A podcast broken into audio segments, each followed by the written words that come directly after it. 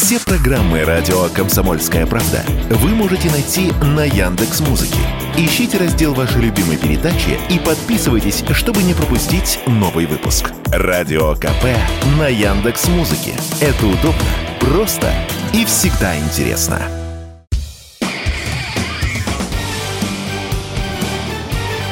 Говорит полковник. Нет вопроса, на который не знает ответа Виктор Баранец. Комсомольская правда уже рассказывала, что в России в стадии достройки и даже испытаний находятся две уникальных атомных подводных лодки «Белгород» и Хабаровск. Уникальность этих лодок состоит не только в том, что они самые большие в мире, там по 200 метров длина и ширина под 19 метров. Уникальность их заключается в том, что они в брюхе своем несут по 6 Посейдонов. Это атомные беспилотники.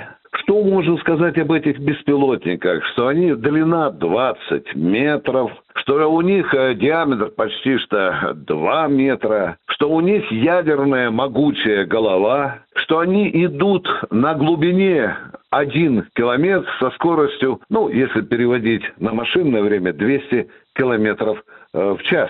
Главное э, назначение Посейдонов – это подойти к вражескому берегу, зарыться там втихаря в ил и ждать боевой команды для взрыва. Если произойдет взрыв боеголовки Посейдона, то это будет не только гигантское радиоактивное цунами, но и будет поднята такая волна высотою 50 метров.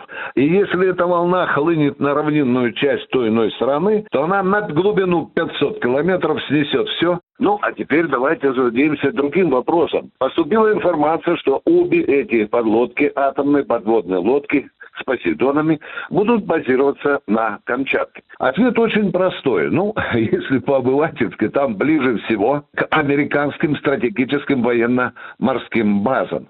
Именно там, в том регионе Тихого океана, они и располагаются. И на Гавайях, и на Гуаме. Это раз. Есть еще один фактор такого решения. Мы все уже знаем, что американцы вместе с э, австралийцами, великобританцами сколачивают новый военный блок и, кстати, в Австралии будут тоже атомные подводные лодки. Правда, брехун Соединенных Штатов Америки, главный брехун Байден, говорит, что мы передадим там атомные подводные лодки Австралии, внимание, без ракет. Ну, кто поверит, что такую дорогостоящую штуковину, которая стоит, допустим, 14 миллиардов долларов, да, ну, вот так просто передадут в качестве игрушки э, в Австралию. Ну, ну, как говорят в российском народе, дураков у нас нет.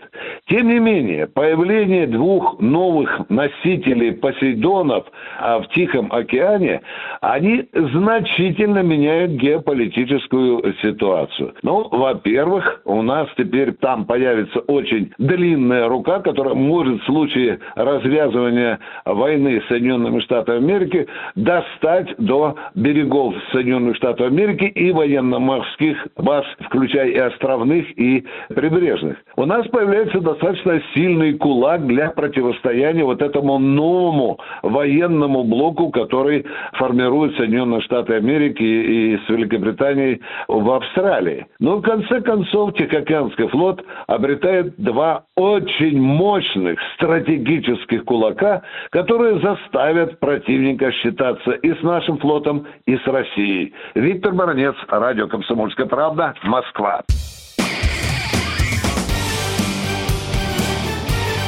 Говорит полковник. Нет вопроса, на который не знает ответа Виктор Баранец.